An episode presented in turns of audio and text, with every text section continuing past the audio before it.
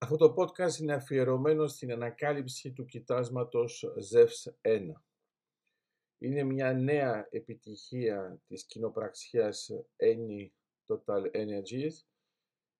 Είναι σημαντική γιατί γίνεται στο θαλάσσιο οικόπεδο 6, όπου είχε γίνει τον Αύγουστο, αν θυμάστε καλά, και η ανακάλυψη του κοιτάσματος Κρόνος 1, η οποία συνέχιζε την ανακάλυψη που είχε γίνει το 2018 με το κοίτασμα Καλυψό.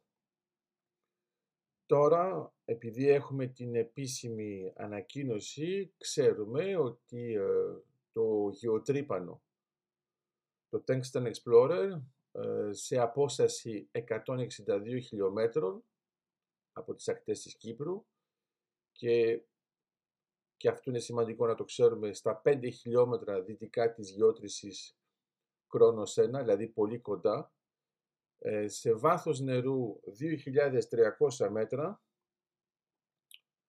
ε, κατάφερε να βρει μία στήλη 105 μέτρων φυσικού αερίου. Αυτό σημαίνει ότι είμαστε κοντά στα 3 τρισεκατομμύρια κυβικά πόδια. Είναι ένα κοίτασμα που όπως φαίνεται είναι λίγο μεγαλύτερο από το κοίτασμα Κρόνος 1 και έρχεται βέβαια να ενισχύσει το σύνολο των κοιτασμάτων που άρχισε με το κοίτασμα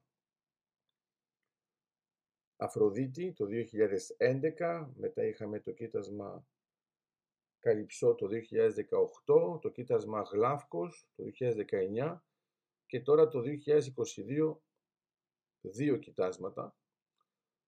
Αυτό λοιπόν αποδεικνύει ότι η Κυπριακή ΑΟΣ είναι ένας πλούτος για την Κύπρο, για τον ελληνισμό, για την Ευρωπαϊκή Ένωση. Είναι κάτι που πρέπει να αναδειχτεί. Είναι επίσης μια δικαίωση ε, για όσους πίστευαν από την αρχή όπως ο Κασίνης πόσο σημαντική είναι η Κυπριακή ΑΟΣ, το θέμα της θέσπισης, το θέμα των οριοθετήσεων και πώς αλλάζει την γεωπολιτική της Κύπρου. Καταλαβαίνουμε ότι όλα αυτά θα ενισχύσουν επίσης και τον αγωγό Ισμέντ. Δεν θα έχουμε πια ανθρώπους που θα μας λένε ότι δεν έχουμε αρκετά κοιτάσματα μπορούμε να παίξουμε με έναν τρόπο δυναμικό, αποδεδειγμένο. Ε, ξέρουμε ότι μιλάμε για κοιτάσματα που έχουν μια εμπορική αξία. Αυτό σημαίνει ότι ε, η σύνδεση που υπάρχει μεταξύ της Κύπρου και της κοινοπραξίας είναι ακόμα πιο ισχυρή εφόσον έχουν βρει τρία κοιτάσματα μέσα σε αυτό το συμβόλαιο.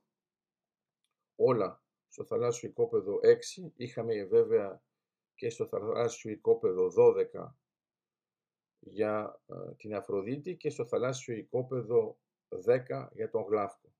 Μπορούμε να πούμε λοιπόν ότι η ενεργειακή σκακέρα της Κύπρου μεγαλώνει, μεγαλώνει και το ενδιαφέρον της Ευρωπαϊκής Ένωσης για την Κύπρο, ειδικά αυτή την περίοδο που αναζητά πηγές ενέργειας και μπορούμε να πούμε συνοπτικά ότι είναι μια ε, τεράστια επιτυχία ή θα έλεγα και ένας άθλος γιατί άμα σκεφτούμε ε, τις καθυστερήσεις που είχαμε και λόγω της πανδημίας είναι πολύ ευχάριστο λοιπόν ότι λίγο πριν τα Χριστούγεννα έχουμε και αυτό το πολύ καλό νέο που έρχεται να υποστηρίξει έμπρακτα την στρατηγική που άρχισε η Κύπρος και αποτελεί μοντέλο και για την Ελλάδα.